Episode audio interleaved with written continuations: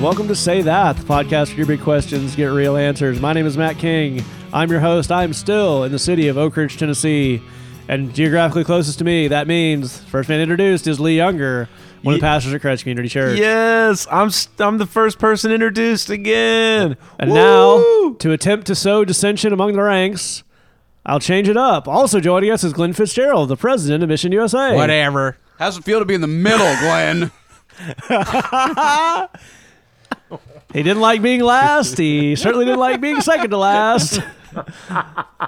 Finally joining us is Jed Brewer, the director of Mission USA Productions. I'm glad to be here, and I'm enjoying some flaming hot Cheetos, which is a taste sensation we can all enjoy. No. Well, not all of us, because you're the only one who yeah, has I one. I think it's just you, Jed. I think you guys should enjoy my enjoyment, or else you're. It's an auditory. It's an auditory experience for us all to enjoy as you crunch into the microphone. Wait for it. Wow. Yeah, Wow. that's the kind of stuff that fueled hundred episodes of goodness. You're not getting that on Osteen's podcast. Though, if you had mega church style budget, just once, one time a year, wouldn't you just have a guy come on stage and eat Cheetos just as like a modern art installation while you're preaching and never mention it? Dude, if it? I had a, a mega church sized budget, the amount of crap I would do would be epic. Yeah. Well, the other the other thing is that if Joel Osteen ever did stoop to the level of eating flaming hot Cheetos on the mic, those teeth could probably make some incredible sounds with the flaming hot Dude, Cheetos. no doubt, man. That'd be amazing. There's that would be a mighty crunch. there they glow uh, bright white with the glow of the anointing. Yeah, and I don't want anyone to think that we're are mocking Pastor No. Osteen's physical appearance. We would never do that. We're in awe of Yeah. both the condition and whiteness of his teeth. Hey, I hey, got junk teeth, dude. That, Hey. I, I'd kill for that guy's teeth. you know what? If you were a little holier, Jed, Yeah. there was less unconfessed sin in your life. Have better teeth.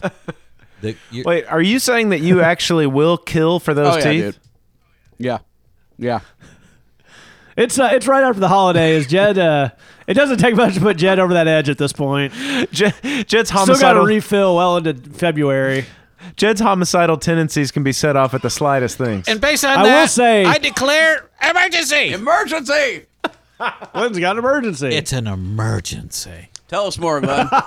Here's what happened is uh we're uh we celebrated last episode 100 episodes oh, yeah. Boom. of this Boom. of this podcast and now what we're on the second 100 that we just started. And a lot of people when we started the podcast uh, the, you know, they n- nobody wanted us to do 100. So but No, we were- but we did it anyway. a lot of people were drawing that line at about four. Right. So we were like, yeah, people were like, whoa, okay. But then this is what got me thinking because first hundred, we rocked that.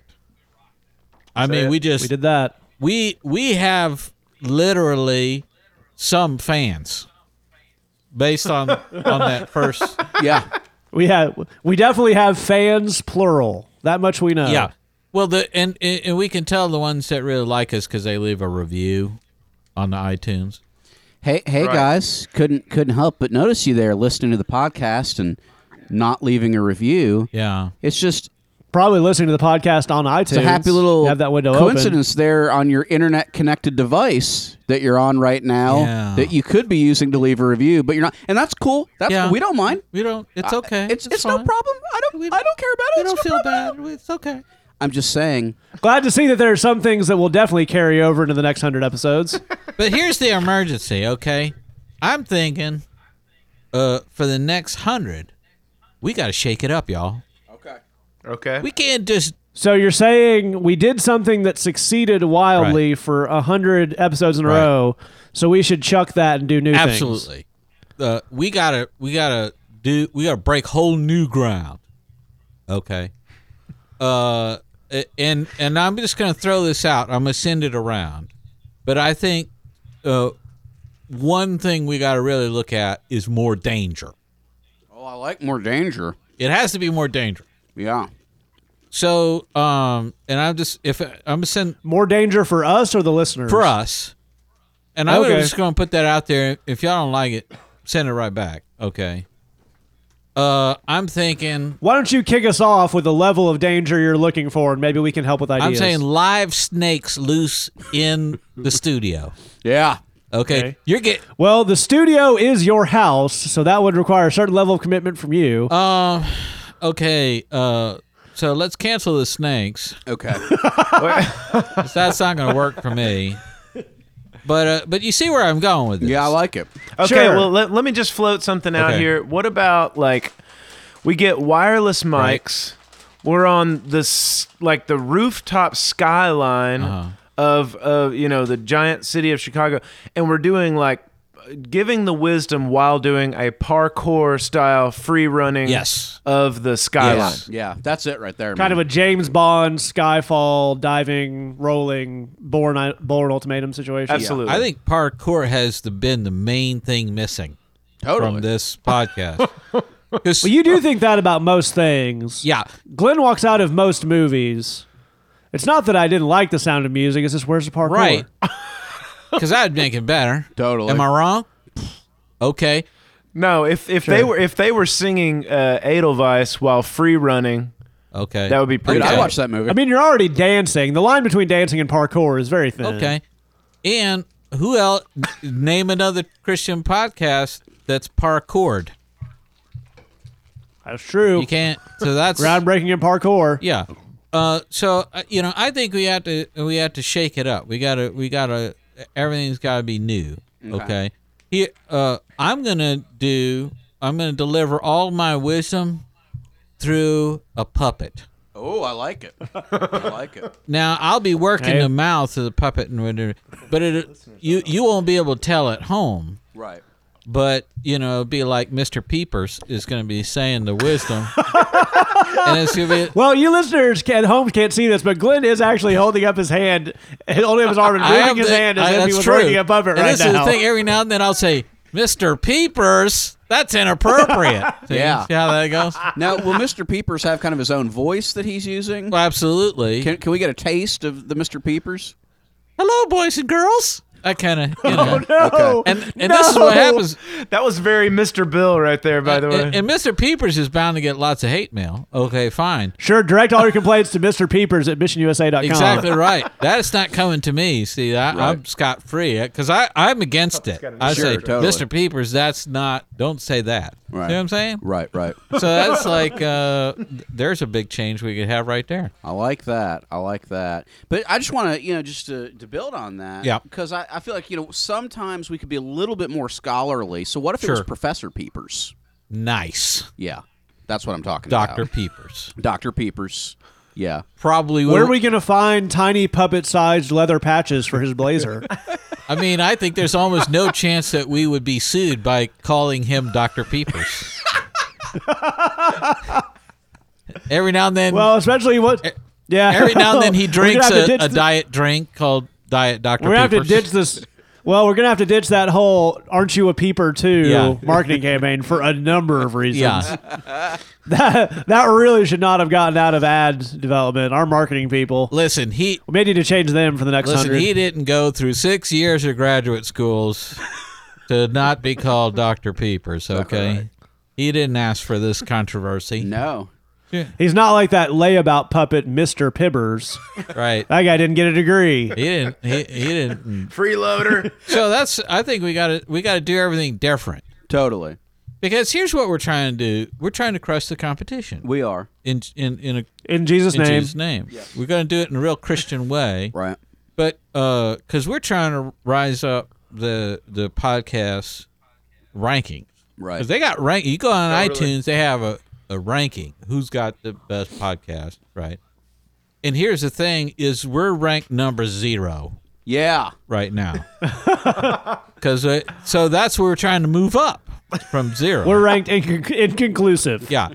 So we're trying to uh use now you could say well, maybe you'd be happy with, you know, number a hundred or something. All right. You you know what? I, You would be wrong. that that would be incorrect. Right. That's loser talk. Right. That's loser talk. We're trying to crush all the competition Right. in a Christian way. We don't wish them ill. They could be number a hundred. Sure. and We could be number one. Right. why can't you be happy with that? Other podcasts. Yeah. You know what I mean? Sure. Well, let me let me throw this out here, Glenn, it. because early on in the say that first hundred experiment, we uh we obviously we we were attacked by Joel Osteen. Well, is what right. happened. So we we had to counter in kind. But there was a time when uh, a gentleman from the uh, the Pacific Northwest stepped up, a hoodie clad gentleman Yeah. who was high in the podcast range as well. Here's what I'm saying: is we were trying to fight that war on two fronts. Sure. Sure. Sure. Here I'm saying you got to outthink them. So let's say maybe a certain megachurch pastor podcaster's hoodie closet all of a sudden is ravaged by some very immaculate bite marks. Okay. You're you just $120 hoodies just ripped to shreds by the very powerful teeth of a southern gentleman. you're trying to s- I'm saying we pit them against each other. you s- you're trying to say uh Driscoll versus Osteen In the octagon. in the Celebrity Yeah. octagon. I'm saying, I'm saying, why are we trying to take them both out? Let's just turn them on each other. Right. No, less work for us. That's genius right Yeah. there. That's what Also, I think we ought to we ought to shake it up because here's the thing. Right now, Matt's the host. Sure. You know what I'm saying on that? I didn't vote for him. Sure. It's a really good point there. See what I'm saying? Yeah. You just assume control. Yeah. That's true. So Glenn, would you like to be the one who schedules record times, collects questions, prints them out, uh, edits, and uploads the show? well, uh no. But would you like the title Okay. of host? That's what I'd like. right host there. Glenn. okay, I, See, willing to compromise on that. I, what I'd like, I'm a visionary. Host emeritus. How does that grab I- you? I, I, I, I'd like to just be the figurehead. You know what I mean? Host Esquire. Uh, sure. You'd like to be the monarch of the podcast. Thank you. That's really what I'm trying to say. I would. You'd like to be the Duke of podcast. I mean, uh, I think we'd all be comfortable with that. I think that's sort of the natural uh, evolution of things. Earl of Because I, I think, Sure. uh, you know, uh, there's a chance that Matt might start to get, you know, power mad. Sure. He might just go. It, it'll go to his head. That's in his nature. That does sound like me. Absolute power corrupts absolutely, I've heard that. and absolute Did you make that up? absolute podcast power. Copyright Uncle Glenn, 2014. Absolute podcast power corrupts podcastly. Okay, that's just that's just basic philosophy, Jed. Dude, that's, That's a philosophy fact. That's a philosophy fact. Yeah. Can't argue with the Philosophy facts. fact. Yeah. Okay. So I think let's all go home and pray about these innovations. Snake pit, Sure. uh, you know, turning other people against each other. Yeah. Parkour. Parkour, Yeah. Mr. Peepers, Podcast coup. and just see what see. Yeah, it's just uh, revolution, Sure. and just see Now- what happens. Now you want to be the figurehead. Does that mean Mr. Peepers would be the real power? Well, uh, Mr. Peepers, uh, I have the power. You see, Mr. Peepers just he keeps saying inappropriate things, and I have to I have Okay. to step in and and censure him Sure. Okay. and say, look, you know, we don't agree with what Mr. Peepers says. He's your Joe Biden. exactly. so, on that basis, before we get in trouble, I declare emergency off. Oh, wow. Just in Good the nick man. of time. yes, that's right. we almost got in a whole new kind of trouble there. We're gonna find whole new groups of people to offend over these next hundred episodes. right. Strap in. All right. Take a quick moment to remind you that you're still able to get a free month of Bridgebox. If you go to Yes. Whoa. missionusa.com slash say that 100. That's say that and then the numbers 100. You'll get a, a link to a free copy of our August 2012, August 2013, pardon me, Bridgebox. The, t- the uh, topic being, What do I do when I look in the mirror and don't like what I see? You'll get songs from Jed, songs from Glenn, a sermon from Lee, a sermon from myself, a sermon from Glenn, uh, videos, Bible studies, devotionals, lots of cool stuff that is absolutely free. You can download everything on there that is yours to keep. No digital rights on it. You can share it all you want. If you're already a Bridgebox subscriber, congratulations on being early to the party. You've already got all that stuff. It lives in your iPod right now. And if you try that out and like it and want to sign up to get stuff in your inbox every month for $8, all of which goes to support the ministry we do in Chicago, missionusa.com slash bridgebox. Whoa. All right, we're going to jump to our first question here. If you hang out with us all the way to the end, I will give you some ways to get in touch with us. This came in anonymously to our Tumblr inbox. It says, In times of trial, are we allowed the freedom to doubt God, to blame Him, to run to Him and cry and whine? For some reason, I always thought this because it just seemed that God is big enough for it. But when I look at Scripture, God berates Job for his insolence, scolds his disciples for lacking faith, and so on. Never do I see people blaming or doubting God, and God just ta- going to them and saying, Oh, it's okay, I get it. So, why do I feel that way about God? What is God really like, and what does He really want from us in these times? Glenn, can you kick us off? Yeah, well, and I, I like the question. I think it's a, a really good one, in fact. And and I think you're absolutely on the right track that it, it makes sense that God would prefer us to be honest with Him because He already knows what our attitude is. He's He's aware that we have doubts. So if we can discuss that openly, then we might have a way of working through that. What we're really talking about here is having sort of this weird attitude of we've got to pretend to God that we have the exact right attitude because he would be offended by the attitude he already knows that we have or something. I don't know. Uh, but you're right. Uh, uh, God's big enough to handle our doubts. He's big enough to uh, uh, be able to, to, to face the fact that we have uh, concerns and and struggles with what He says in His Word. but I think it, what you're pointing out is that God wants to be a little bit honest back with us. That um, mm. and I, and I think that's a good thing. I, I love the interaction between God and Job. Uh, I think it's great that Job can go to God and say, "This this is terrible. This makes no sense to me. I don't like it. Uh, I'm now going to gripe and vent and whatever." And God comes to him and is very direct and is very bold and very assertive with it. Uh, but I think if you're Job, you're hearing that as um, it's sort of a good clarification. You know, I mean, it, I think what Job hears, I mean, God comes to Job and says, Well, all right, uh, brace yourself. I'm going to answer you. Yeah. And then tells him what the deal is.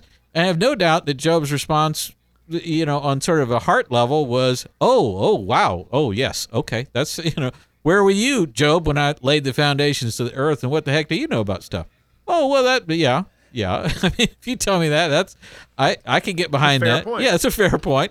Uh, I think it's great to have the, a relationship with God where you can be honest with Him and He can be a little honest right on back and be uh, right. be sort of a transparent. I think that's fantastic. That's uh, is there a rebuke in there? Well, yeah, but it's kind of it's just more real, and I think that's where we're headed for here. That's that's the that's the ideal thing. I think the the more real the communication is, the better it is.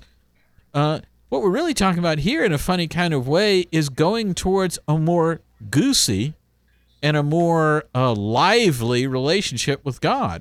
Uh, I think maybe we think God would rather have sort of a formal, detached, uh, almost ceremonial type of relationship where we're uh, acting in a behaved, put upon kind of way that may not be at all honest, but it's appropriate.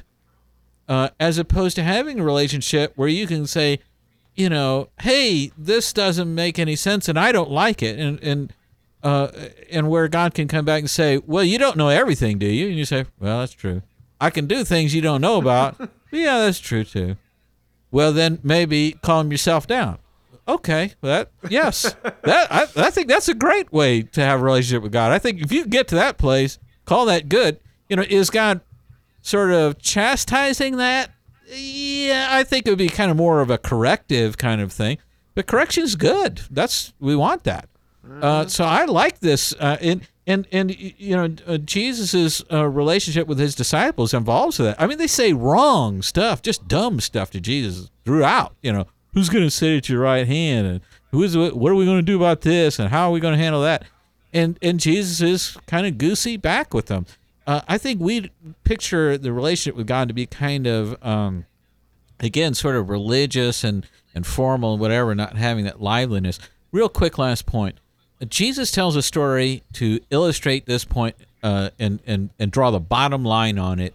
Absolutely.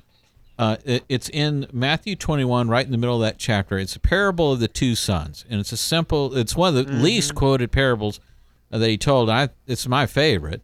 I wonder why that might be. Yeah, here's why. Bible hipster. Yeah. Uh, here's the thing: is Jesus tells a story. He says there's a, a, a, a two sons. The first son, uh, you know, he, uh, the father says, "I want you to go and do this thing." The son sets out, says, "Yes, father," and he sets out to do it. Then he doesn't do it. He changes his mind as he goes out. He he gives the right response. He mouths the right words to the father, but he goes out and doesn't do it. The second son, the father says, I want you to go and do this thing. The second son says, I don't like that idea. I, don't- I don't want to do it. And that's ridiculous. And he goes out, but he, he thinks better. He thinks, oh, you know, my dad's always looked out for me. You know, it's the least I can do. Let me go and do that thing. Jesus said, so if, if you understand the story, Jesus is saying one has a, a, a, a funky attitude, but does it. The other one has a lovely attitude and doesn't do anything. And then Jesus says, "Of the two, which uh, which one obeyed the Father? Which one did the will of the Father?" And he said, "Well, it's the second one. The second one's the only only one that did anything." So Jesus says, "Okay, there you go." In other words, what Jesus is pointing out is the bottom line is how it's it's that we get there, not how we get there. It may it may look Right. ugly as you get there. It may be sort of honest and messy and whatever, but the second one got it done, and that that's the real bottom line thing that we're looking at here. So I, I think that sort of gives us a, a, a biblical base, and I'll let these guys unpack the rest. Totally, Lee. Um, yeah, I, I I love all the stuff that Glenn said on that. I mean, uh, you know, just rewind it and listen to it again. I, love how you start this off by saying, "In times of trial," and then you ask, "Are we allowed the freedom to doubt God?" Absolutely. Um, one of the one of the biggest reasons that we that we know that this is true is that He has devoted so much of His holy scriptures to people doing exactly that. I mean, there are so many places. For instance, in the in the book of Psalms, this was the this was the song book of God's people, and there are so many times in the Psalms where people just tee off on God. I mean, there's a I'll just show you uh, real quick from Psalm 44. This dude starts going off on God, and he's saying, you know, He's he's saying all these bad things have happened to me. My disgrace is before me all day long. My face is covered with shame. And then he says in verse 17 of Psalm 44, all this happened to us though we didn't forget you and our hearts didn't turn back and we didn't stray from your path, but you crushed us. And then he goes on to say, Look, if we had forgotten the name of our God or spread out our hands to a foreign God, we would, you know, and you discovered it, then we would have deserved it. He said, But we face death all day long for your sake, and we're considered as sheep to be slaughtered. And then he goes on to, and this is the way he talks to God, okay? And God has made sure that this right here is enshrined in his holy word forever and ever. Amen. This is what this dude says to God Wake up, Lord. Why do you sleep? Rouse yourself. Why do you hide your face and forget my misery and oppression? Get up and help us. That's incredible. That God is saying, I want to make sure that this stays in my scriptures. That you know that my kids are allowed to come up into my face and saying and say, I am upset and I didn't do anything to deserve this, and you need to get up out of your bed, wake up, and deal with this. I mean, obviously, obviously th- this is not i mean you know this person makes this case and god's going to deal with it and all that kind of stuff. One really cool thing about most of these psalms is that when this person vents it out says all the things that they need to say they make a turn. And then at the end of the psalm they wind up praising the lord now here's why that's so important. A huge part of getting into a trial. That's why that's why I love how you start this out with in times of trial. A huge thing that happens when you're in the middle when you're in the middle of a trial is that you just need to express the the feelings that you have. You just need to get it out. You just need to say the thing. And sometimes just venting those feelings, saying exactly what you need to say, saying to God, I don't get it, I don't like it, I don't want it, and you need to get down here and help me. Sometimes just going through that process actually makes you feel better. It actually makes you feel differently about the whole thing. And then once you've kind of gotten those emotions out, then you can calm down and deal with what's left over the truth of what's left over, what needs to be looked at, what the Lord might have for you on that. And I think it's so cool that so many times in the scriptures, we see people just pouring out their heart exactly like it is to God. And He lets it happen, He lets those people express it. And nine times out of 10, they come back praising Him after they've gotten it out of their system. Amen. Absolutely, Jed. Well, we really appreciate your question, and I'm sorry that you're going through a hard time. Um, I suspect that you're you're asking some of these questions because you're trying to figure out what to do with your own struggle. And just to reiterate what you've already heard, um, the answer is to go to God and be honest. Um, the Bible says uh, multiple times, uh, Old and New Testament, both to cast your cares on the Lord um, because He cares for you and He'll strengthen you. And um, the book of Hebrews says that um, we have uh, a great high priest who is tested in every way as we are, but was without sin. And because of that, we can approach the throne of grace with confidence.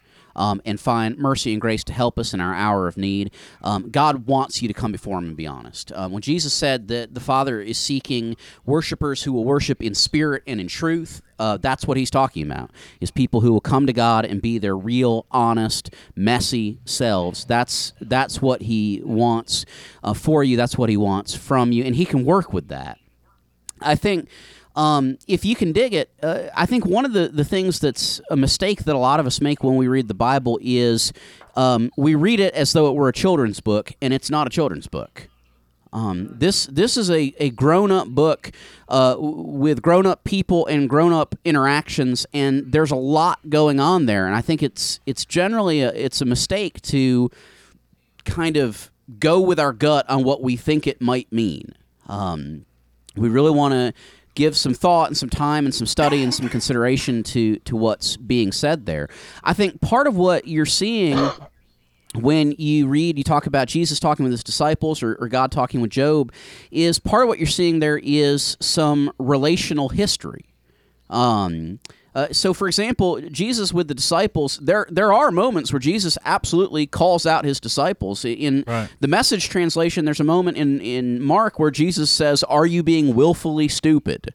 Um, but here's the thing about that is if you take that just that verse on its own, you know, there's a point where Jesus, you know, it sounded like he's telling his disciples they were stupid. Well, then yeah, that might sound a little bit like he's being a jerk. But if you pull the camera back and say, what's the broader context? What's going on here? That might give us a, a, bit more of an insight. But again, it requires us to look at the Bible as an adult story about adult people instead of a children's book.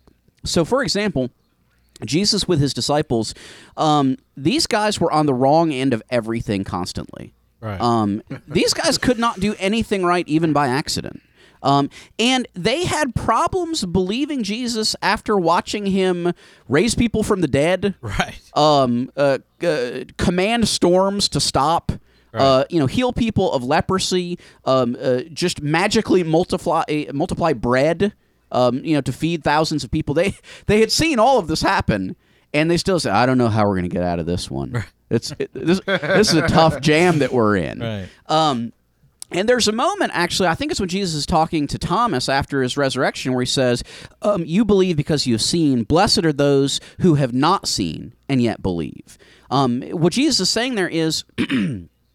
It's hard enough to see miraculous things um, and believe, and it is hard. Uh, the the nation of Israel was led by a pillar of cloud by day and a pillar of fire by night by God through the wilderness for forty years. They still screwed everything up. Right. They still had a problem believing God. So Jesus is saying, I recognize how hard it is to believe, even when you can see something miraculous happening right in front of you. Um, and it's so much harder, and you need so much more grace and help from God to believe when you don't see all those miraculous things happening. And uh, he's talking about you when he says, Blessed are those who have not seen and yet have believed. You probably haven't seen Jesus physically in the flesh perform a miracle. I'd be a little surprised if you had. But you uh, are believing anyway. And you're doing that because God's giving you the faith to believe. But Jesus is honored by that. And, and he um, is go- he respects that belief. He's going to do something with it. Here's the thing with with Job is. Um, uh, I think you know what I'd really encourage you to do is I'd encourage you to read that whole book again. Um, Right. And, and then I'd encourage you to read it a second time, and a third time, and a fourth time, and a fifth time.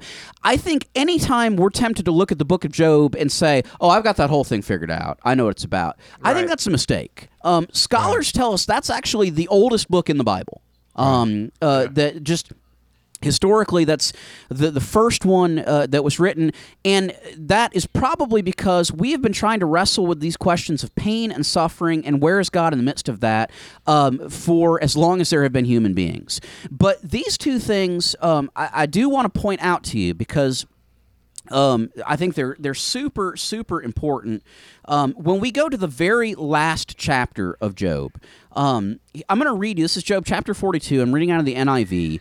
Um, here is uh, Job's response. God has shown up. Okay, so for those of you maybe haven't read the book of Job before, Job is a good dude who goes through a bunch of awful stuff. Uh, most of the people he loves dies. Uh, he loses all of his money in his house. He, he gets sick. Everything goes wrong with him. And his question throughout is, "Where is God? God, what are you Right. doing? I'm trying. I love you. I'm trying to be cool. What's the deal? Why won't you? You know." why won't you just help me out? What what the heck are you doing? You know, what's your deal? And he has some well-meaning religious friends who show up and give him a bunch of really bad advice about probably you have secret sin in your life. And that's why this is all happening. And that's not a joke. That's that's what they said. Um, and then at the end of the book, God shows up. God appears before Job and says, You wanted to have a conversation. We'll have a conversation. And a big part of what God says is, Dude, you're a man and I'm God. Um, there's a lot of stuff you don't get. There's a lot of stuff going on behind the scenes. There's a lot of stuff you're not aware of. I'm God. That with the job description goes the doing things you're not going to understand part. Right. But here's Job's response to that. I think this is so important. then Job replied to the Lord, I know that you can do all things. No purpose of yours can be thwarted. You asked, uh, and, and Job is saying that God had, had just finished asking him, Who is this that obscures my plans without knowledge? Surely, this is Job speaking, surely I spoke of things I did not understand, things too wonderful for me to know. You said, Listen now, and I will speak, and I will question you, and you will answer me. My, my ears had heard of you, but now my eyes have seen you. Therefore, I despise myself, and I repent in dust and ashes. There's a lot of old language there, but here's what Job is saying is, you know what? I didn't know what I was talking about. Right. I'm I'm just a dude. Yeah. I'm just I'm just a guy. Um, you know, you're God. I get that you're powerful, and you know what? If you're powerful and in charge, then I'm okay, and that's it. Here's the thing on that. What Job could not possibly have known is that his story was going to be told as a part of an oral tradition for thousands of years, and then written down in sacred text for thousands of years. And then there would be this thing called a printing press that would be invented so that that story could be told everywhere all over the earth. And then there would be this invention called the internet so that we could have a podcast like this and we could talk about it, and you could wonder how God feels about you in the midst of your struggle. Job could not have imagined any of that. And when God came to Job and said, Dude, do you have any idea what you're talking about?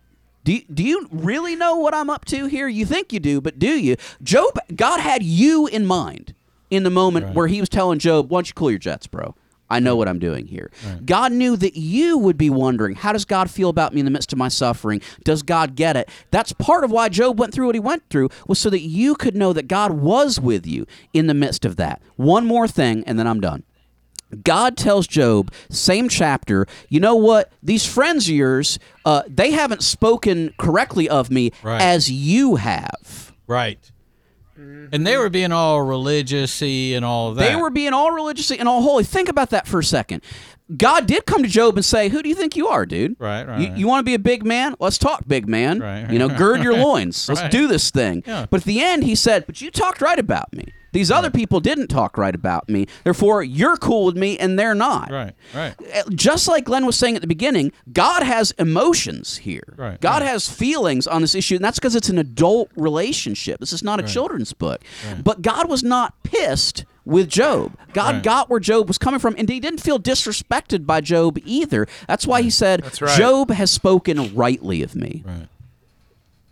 I think that's an absolutely great point. I would tack on to that if you read to the very end of Job chapter 42, which is the last book of the uh, of the last chapter of the book of Job. Job 42:12, the story ends, the Lord blessed the latter part of Job's life more than the former part. Yeah. It's easy to uh, pi cherry pick these things, but you got to look in context. And uh, the story you're talking about, Jesus calming the storm, is in Matthew 8. And he does. He replied, You have little faith. Why are you so afraid? Then he got up and rebuked the wind and the waves, and it was completely calm. Right. The men were amazed. What kind of man is this? Even the winds and the waves obey him. So I think, as these guys have all said, you're on a very sharp point that you can absolutely go to God with whatever emotion you have, but you can't expect God to just validate that emotion. Yeah. yeah, yeah. You are opening a conversation toward with God, and here's the thing about conversations with God: they always end on God's purposes. Now you can cut in the middle of that and run away. Uh, that's not the way you want to go. So go with any emotion, but don't expect God to pat you on the head and go, you know, you're probably right. I should probably do things your way. Right. Right. He's God. Listen to him. All right, we're gonna move on to our next question here. It came in anonymously to our Tumblr inbox. It says, another sex slash relationship question. After all this time as a virgin, what if I get married and am really bad at having sex? I.e., it hurts too much, or it's different than what we expected, or something like that. And my husband is disappointed, and our marriage starts off on the wrong foot. Then what happens? Lee, can you start us off? Uh, absolutely. Uh, thanks. For, thanks for your question, and uh, thanks for you know uh, asking a question that a lot of people are probably thinking about, and a lot of people don't have the guts to ask. Let, let's let's say two put two things out there real quick. Number one, uh, you're probably going to be bad at having sex at when you start out when you first get married. Two, the husband is not going to be disappointed with it. Okay, Yeah. so let's let's. Uh, it's it would There's an take old line about pizza. Even when it's bad, still pizza. yeah. yeah. So uh, here's the thing on this. I, I, I would tell a real quick story. So um, Christy and I have been married for a few years, and and there was a, a we had another friend who was about to get married. And uh, a, a dude and I went up to this guy and we said, "Hey, look, uh, you're about to get married pretty soon. Uh, me and this other guy, we've been married for a little while. Look, if you have any questions, you want to talk about the sex stuff, you just let us know. Whatever. If you want to talk about some stuff, we'll talk about it. We'll help you out. And he goes, Why would I need to talk about anything? We were like, Well, uh, because you don't know anything. Yeah. And you don't know what you're doing. Yeah. And we'd like to just help you out with some stuff that we've learned in our years of being married. And we're just trying to be cool, man. We're trying to be your friend here. And he said, uh, he was like, What are you talking about? We were like, Well, let, let me be frank. You are going to suck at this. Right. You are not going to know what you're doing. You you you are you are totally in the dark. And this guy goes, and I quote, I am not making this up. This guy goes, No, I have remained a virgin my whole life. God owes me this. I am going to Uh, be the man. no. I am going to be the man. no. so, uh, so my friend Can we I just stop right now and pray for this man's wife? just pray for her. There's- bless her heart. There's several years down the line with uh, beautiful children. He has since um, screwed his head on back on his shoulders well, Yeah, we, Yeah. yeah. He if he if he heard me telling after this, quite a rude awakening. One would imagine. yeah, if he heard me t- if he heard me telling this story now, he would come back and apologize and say I should have listened to you. So here's the thing. Um, look.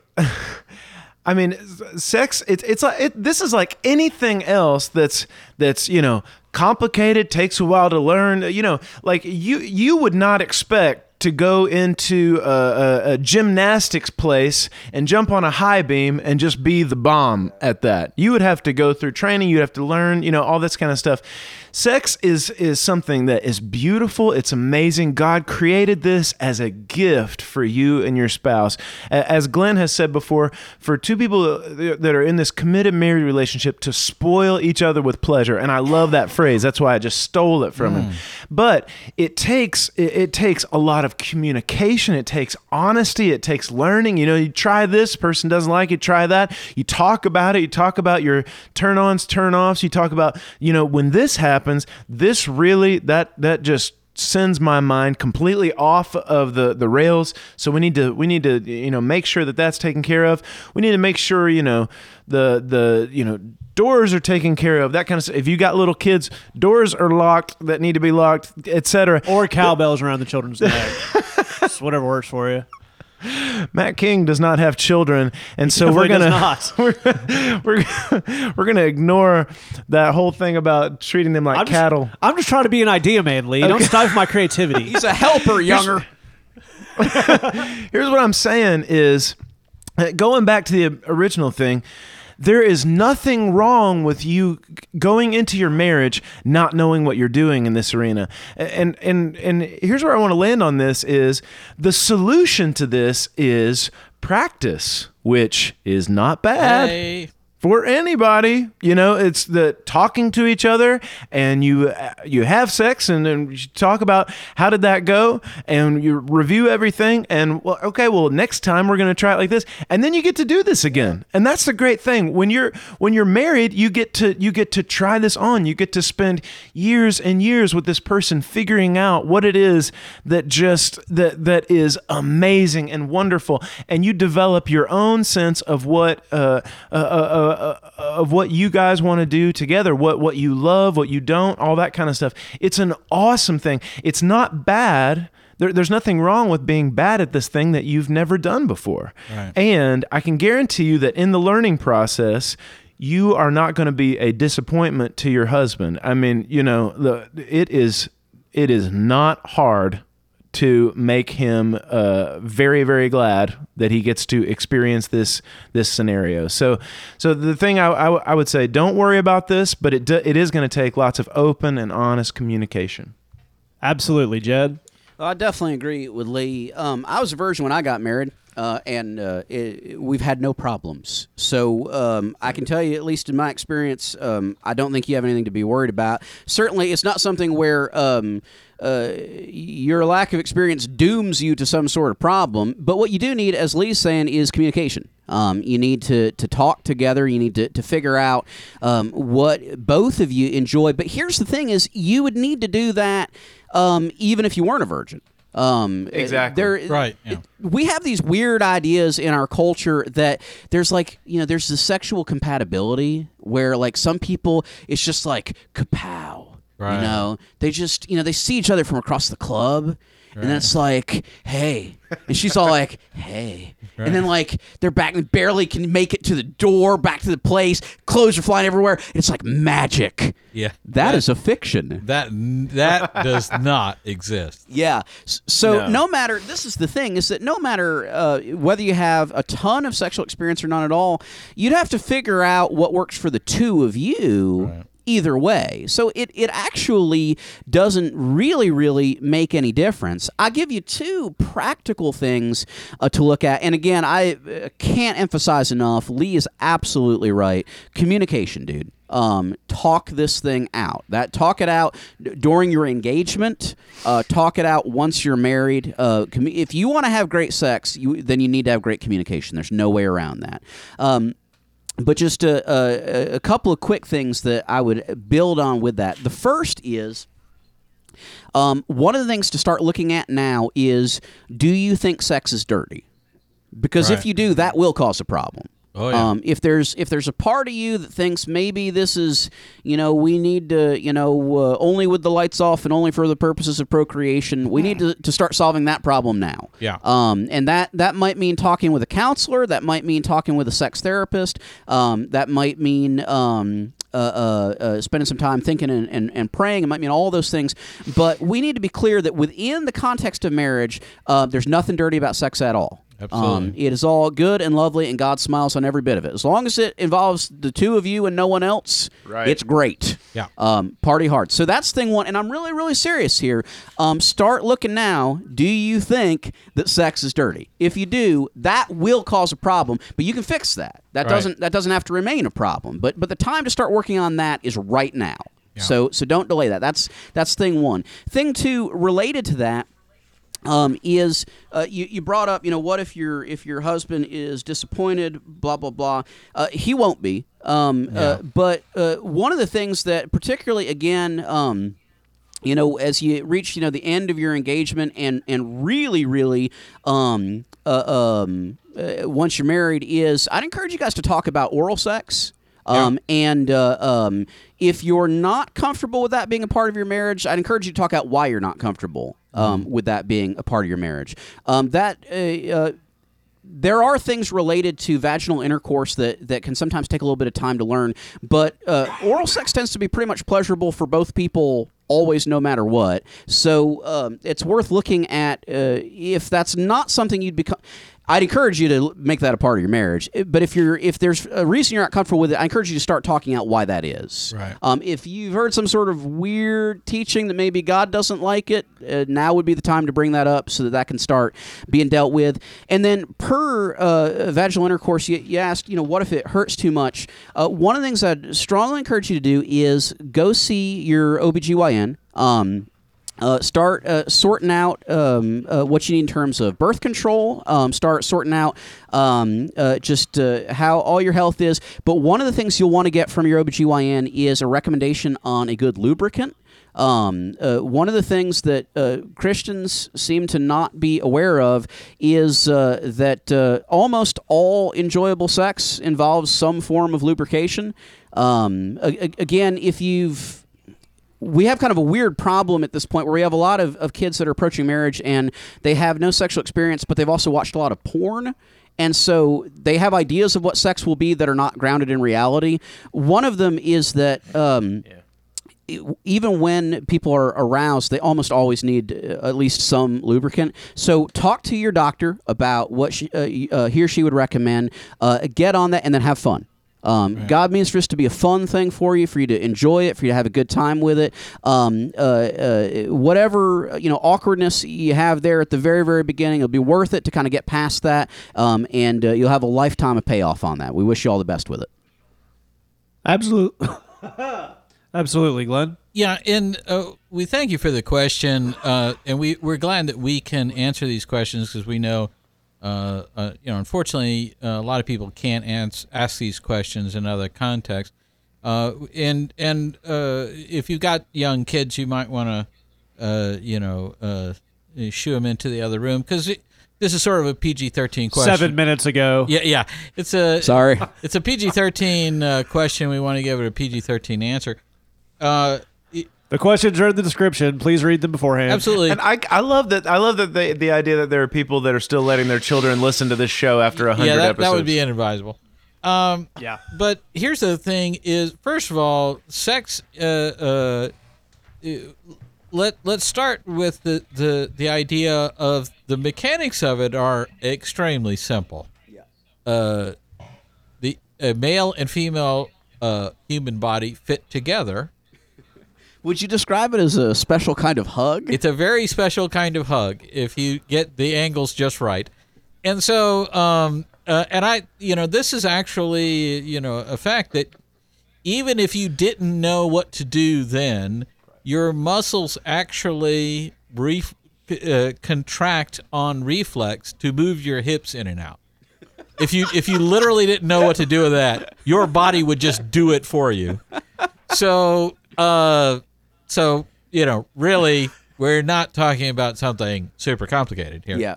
They don't call him Dr. Love for no reason, Yeah. folks. Uh, but what we're really talking about is what uh, is having good sex here. That's Yeah. and that can be complicated because here's why. If you look at the nerve endings on a human body, it's actually like a fingerprint. It's a little bit different for everyone. So that stuff that one person finds pleasurable, another person would it would be like an oversensitive area, or they wouldn't do anything for them at all. They wouldn't have any pleasurable sensation to that. So that's the myth that Jed was talking about about you know the two strangers that are just they just somehow know how to please each other. It don't work that way because they don't because you you have to learn that that map so to speak of what feels good and what doesn't feel good. Um, so part of what we're doing here is learning, as Lee said, uh, how do we spoil one another? What you're really looking at here is serving one another. Yeah. Um, and here's how that works. So, it, it and, and these guys have said communication. I'm saying communication, but part of it is to take that communication and kind of supersize it, right? Break it down. Okay, so think of it like this. Let's say, for example, again, we'll, we'll use sort of a clean example. Let's say that the the person that you're with says, um, uh, uh, let's say it's a relationship between uh, husband and wife, and the wife says, uh, you know, what really helps me is when you give me a foot rub before we do stuff because I relax and I feel really spoiled and things uh, bodily, you know, things, uh, you Stuff know, starts happening. yeah. And I, I just I, I like that and it get, I get more in the mood and it's like a really good thing. Well, okay, so you hear that and so thing number 1 is you got to do the foot rub because that's you know now you know what you're supposed to do. But then you what do you, you know, you got to supersize that to make so so that's you know what we're talking about here. We're talking about sucking on toes. Oh yeah. I'm sorry. So I, I would like to pull my own red flag out I, on I would this like one. to say this is the Jed's favorite podcast moment of all time. Did time. you escalate Oh, that? yeah. So I Hey. did. was your whole answer a set up for that moment? no, uh, but here's the thing: uh, i- if you Baby girl, I'm about to strip that polish off them toes. see what I'm saying, Oh no! it, but here, Easy. here's how this works in, in, in real life. Now, let's say your your your your lady is at work. She's having a hard day. She calls you on the on the on the phone. She says, "I'm having a hard day." Whatever. You say, "Come home. I'll spoil you. I'll take care of you. you whatever. I'm you know I'll put on some food to cook and whatever and all this because you're you're trying to communicate." Again, this is about serving one another. This is saying, I want to take care of you. I want to nurture you. I want to, uh, uh, whatever. I want to be there for you and uh, you know, so and, and that and sex is all a part of that. So you say, you know, come home, I'll, I'll, you know, do, you know, and she'll say, well, uh, you know, are you gonna rub my feet? And you say, girl, I'm gonna suck them toes. All right, we No, get it. We I'm get it. suck them toes. And see, now that that changes the mood. yes, it does. See what I'm saying? Now all of a sudden, work isn't that bad. See what I mean? We can get through a lot. This is what we're talking. We're talking about a spiritual breakthrough here. Absolutely right. this is what we're trying to go for in marriage. So that's how we serve one another and spoil one another, take care of one another. Uh, that's building intimacy and trust, and we work better as a team. People often ask, you know, it'd be great is if Glenn wrote a book about marriage and dating. And you just got an example of why that's never going to Well, happen. and people often wonder if we uh, talk about our answers to the questions beforehand and coordinate them. and uh, uh, Matt's horrified face when I said sucking on toes Yeah. would amply demonstrate that he had no idea toe Yeah, sucking was coming. I'm a little sick from the holidays, on a little bit of NyQuil. There was, I heard those words. I had to make sure I heard those words. I remember that I'm the one responsible for this podcast Right. existing, and it was a Right. lot to take Yeah. in at once. There was a, there was Matt's look of horror, my immediate just shaking the head, Yeah, just shaking head, disappointment, and then and and then realizing that you you put us on the ropes by saying I'm going to use a real clean Yeah, example. yeah. So all of our uh, we all had our guard down. Yeah. Right, right, right. Oh, no. knowing- that knowing was the just- whole time. That was just jabbing with the left to get you to drop your Exactly hands. right. That's right. And the whole time you were just setting us up Right. for that unbelievable example. Yeah. And I All right, well let's let's move on to our last question yeah, let's here and move see on if we can get through this because I, I'm quickly. gonna I'm gonna definitely be in trouble for that later. yeah, you are. There there are reasons that you should be in trouble. There will be a meeting in the Fitzgerald Oh, yeah, household definitely.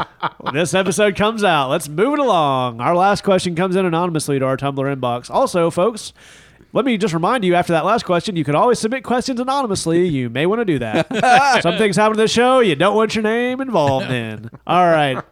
Came in anonymously to our Tumblr inbox. It says, My atheist friends all respect my faith, but they see it as exclusively mine. Often I get comments that they just weren't born to have the kind of faith I have, or imply that I am a Christian because I was raised in the church. One friend asked me point blank, Why is it that you have faith and I don't? I want to, but I just can't seem to believe. How do I respond to statements like this? Jed? Well, it's a great question, and we really appreciate you writing in. Um, I think there's a couple things going on here. Uh, one of them, you know, my friend asked me, why is it that you have faith and, and I don't? I want to, but I just can't seem to believe. I, I wonder if we're looking at faith and belief so much as emotion. Um, you you have you know you seem to have a lot of emotions connected with religious stuff, and and I don't really because I didn't really come up around it, and um, I kind of I'm trying to gin up some emotions in myself, and it's seeming to not work, and um, I'm wondering what the deal is. Let, let me break this down further. Um, everyone uses faith all the time in their life. Um, when when you get into a taxi cab, you're doing that in the faith that it's not being driven by a maniac. Um, when you uh, get onto the subway or you get onto the uh, um, you know uh, uh, the L here in Chicago, you're doing that in the faith that it will not uh, uh, crash at high speed into some sort of obstacle. You don't have any proof that that's the case, but you're you're exercising faith that it is. And the thing about it is, your faith is such that um, you don't really have a lot of, of feelings about it. You've just you've looked at it and you've said, I, I think that's trustworthy. I think I'm I think I'm going to go with that. Well, the funny thing is that that's faith um, as much as as you know any other sort of belief is, but I don't think we tend to think of it that way when it when it comes to. Um, when it comes to religious faith, when it comes to belief in something spiritual, I think we have a way of saying it's, you know, you either just get it or you don't. You know, you can you can either just you can hear the music, man, or you can't. And I, I don't think that's that's actually true. You know, um, uh, when we look at the at the Bible, uh, Paul says that creation itself actually is a testament to God that we we see echoes of God in His existence and His character, kind of everywhere we go. That that those things are unavoidable. And I think your your friends see all those same things. Here's my guess. My guess is that they actually probably have a bit more faith than what they think they do. Um, I think they have a lot of resistance to organized religion, and and that's probably justified. Um, they, they probably have a, a lot of stuff that they look at. Um, you know, related to the, the things the church has done in history and really don't like it, and they're not wrong to feel that way. But if they truly just it just wasn't an issue for them. They just there's just nothing there. I don't think you guys would be having this conversation. Uh, let, let me put it to you this way: uh, we're all from the South, and so we all have crazy relatives, and we all have relatives that believe in Bigfoot. Um, and uh, I don't go to my relatives that believe in Bigfoot and say, "Man, it must be really great believing in Bigfoot." I I really wish Yeah. I wish I could believe in Bigfoot the way you do. Right. Um, because here's the thing: I really don't believe in Bigfoot, like at all. And, so you don't struggle with your lack of belief. I don't struggle with my. Not only do I not believe in Bigfoot, I don't. I don't care about Bigfoot. Look, you were born believing in UFOs, but for me, that's a real struggle. That's what I'm talking about. It's just it, and I'm I'm serious when I say we we all all of us have relatives that believe devoutly in Bigfoot. Uh, this is this is not a joke. My grandmother leaves out food for Bigfoot. that is not a joke. Now, have you ever gone to grandma and say? I think it's so great the way that you just believe in Bigfoot, and I just wish I could be more like you. In that. No, no, not If- at all. if people are coming to you and they're and they're saying, you know, I you know, I, I think your faith is great, and I just you know I've tried to be more like you, but I just feel like I can't pull it off. The the thing is, uh, they they do have some faith. They've got some obstacles that are in the way. They've got some things that are um, uh, holding them up, and those may be uh, you know related to the way that religious people have treated them or people that they love. Um, that may be to do with the fact that when they turn on the television, they see religious people behaving in terrible, terrible ways constantly without ceasing, as though they were trying to behave in terrible ways. Um, but if they are if they feel a sense of man i just you know i wish i could be more like you they've actually got a lot more going on in the faith department than they think they do Um, Absolutely. I think what's before you, if it were me, is to try and give them a safe place to figure out what the holdup really is. Because I, I don't think it's so much really about can I believe in God. It's almost certainly got more to do with can I possibly consider being a Christian when so many Christians just piss me off. Right. That's the real holdup for most Right. people, if we're going to be honest about it. And if you create a safe space for them to talk about that, to talk about all the stuff that Christians do that bothers them, all the stuff that religious people do that makes them not want to believe in a God, if they start talking that out, they're going to, not only are they going to realize that that's what's holding them up, they're going to start getting some momentum going on. And I think you'll see some real progress there. And not only that, but some of them have a point. Oh, I mean, yes. you know, and and and and for you to acknowledge, you got a real point about that. I mean that that that can totally flip the way that they see the whole thing. Absolutely. That's an excellent point. All right, I shudder to say this, but Glenn, what do you have to say? Well, I, I have a number of inappropriate things to say, but I'm holding those inside. Why don't we skip that part and just go to the advice? Are you going Yeah. to keep it clean? yeah, I'm going to keep it clean. Okay. Uh, yeah, You didn't even have the puppet. I've been burned that. before on Glenn promising to keep it clean. Yeah, here's the thing. I agree exactly with what Jed's saying. Look, uh, uh, uh, fundamentally, I believe this that the Holy Spirit is drawing everyone to Himself all the time. And that on some level, people feel that pull. So when people say, oh, I don't know, I'm an atheist, I don't you know, it, it always has that element of you're try- who are you trying to convince? You know, there's just a lot of that. Uh, and the the more devoutly and, and and intensely atheistic they are, the more you're sure they're wrestling with some something that's pulling in uh, at their at their spirit. So on some level, there is some sort of belief. When I talk to people, I don't care you know whatever they're saying. I'm always assuming there is that pull that they're feeling. Uh, the next thing when we're talking about faith when I'm talking to people outside the faith about my beliefs and my faith in god i want to make it clear i've had the same doubts you have the difference is i've worked through them. Uh, it's not that i decided to ignore them. It's not that i haven't had them. I've dealt with them. I've wrestled with it. I have i have uh, uh, uh, whatever so what i'm implying with that is the difference between me and you is not so much faith it's working through the doubts. It's it's it's not that I was raised with less doubts or I'm a less doubting person. Uh, I've doubted everything I currently believe, uh, and I've worked through those doubts. That's how I came to a point of belief. I, d- I doubt more than than uh, uh, you know anybody else out there. Uh, that's how I you know get where I'm going. And I totally agree with what Jed's saying here. This this phrase, "I can't seem to believe," uh, that's uh, saying I can't bring myself to be associated with these people. Yeah, and it- that's not how belief works. dude. exactly right. I i i yeah, and and that is a, a let's be honest here, and and I'm I'm making the same point Jed is here. Uh, Christians, bless us, have a way of the the the most clueless person coming forward and getting on the mic and embarrassing the snot out of all of us. Yep. I if there's a way to fix that, y'all let me know. But holy cow! And Just then, on the wrong side of everything. yeah, dude. I mean, you know, so uh, for sure, uh, uh, th- there's an identity element to that, and that's part of your outreach. Is saying, I'm not asking you to be a Christian like any other Christian you've ever seen. If you want to take that Bible and live that out in a way that's unique to you and God, that's great. As long as you're not filling in the gaps, as long as you're not kind of uh, making up your own stuff, then you know, uh, however that takes shape, then that's whatever it needs to be. Um, finally, we want to make the point that uh, faith actually comes from God. Uh, that is to say, that I don't just generate faith in and of myself. It's not something that, um, uh, you know, that I just uh, create out of uh, thin air. A little bit of Uh, faith is something I receive from God. I go to God and say, Lord, I'm, I'm, I'm I need your uh, faith. I need your, your, uh, your Holy Spirit to give me an ability to have faith in you.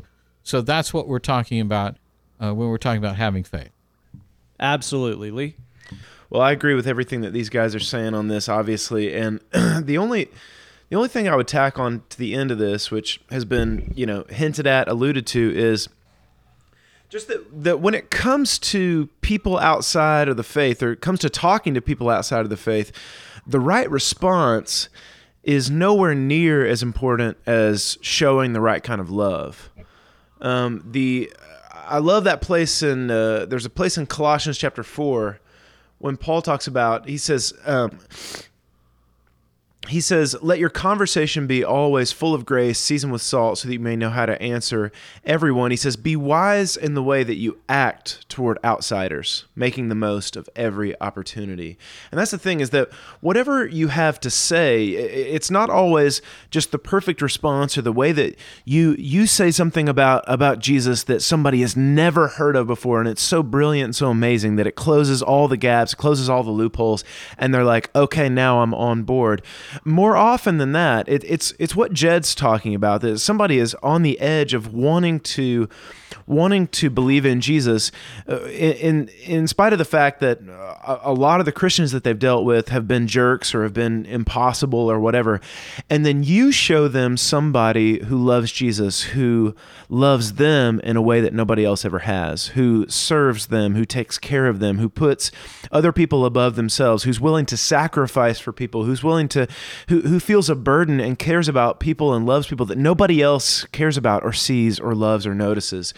When you show the kind of love that uh, that that shows them what Jesus is like more than a great response can, then you're going to set the time bomb for them to uh, to really want to know Jesus just because of the love that you've shown them. And that's what we really have to offer. Not not the best answers or anything th- like that, but we have to offer the kind of love that's been born in our hearts uh, because we know Christ uh, that that the world hasn't seen. And and to be frank, they haven't seen it from Christians in ways that they should have, as Glenn is saying. But we can be the difference maker there. We can we can be the ones who change the tide on that. So I think it ha- uh, you know a lot of this has to do with just being the person day in and day out over the course of maybe years, who knows, 10, 15 years, who just loves them in a way that nobody else does. Absolutely. All right. If you have a question for us, you can get us at saythatpodcast at gmail.com or thebridgechicago.tumblr.com. Remember, you can still get a free copy of the August 2013 Bridgebox, missionusa.com slash say that 100. That's say that, and then the number's 100. If you like that and you want to sign up for Bridgebox to get that every month, lots of cool stuff from all of us, only $8 a month, which goes to support the mission, the work we do here in Chicago, missionusa.com slash Bridgebox. Remember, we love you. God loves you. There's nothing you can do about it. Say that, the podcast that sucks on the toes of your soul. 哈哈哈哈哈。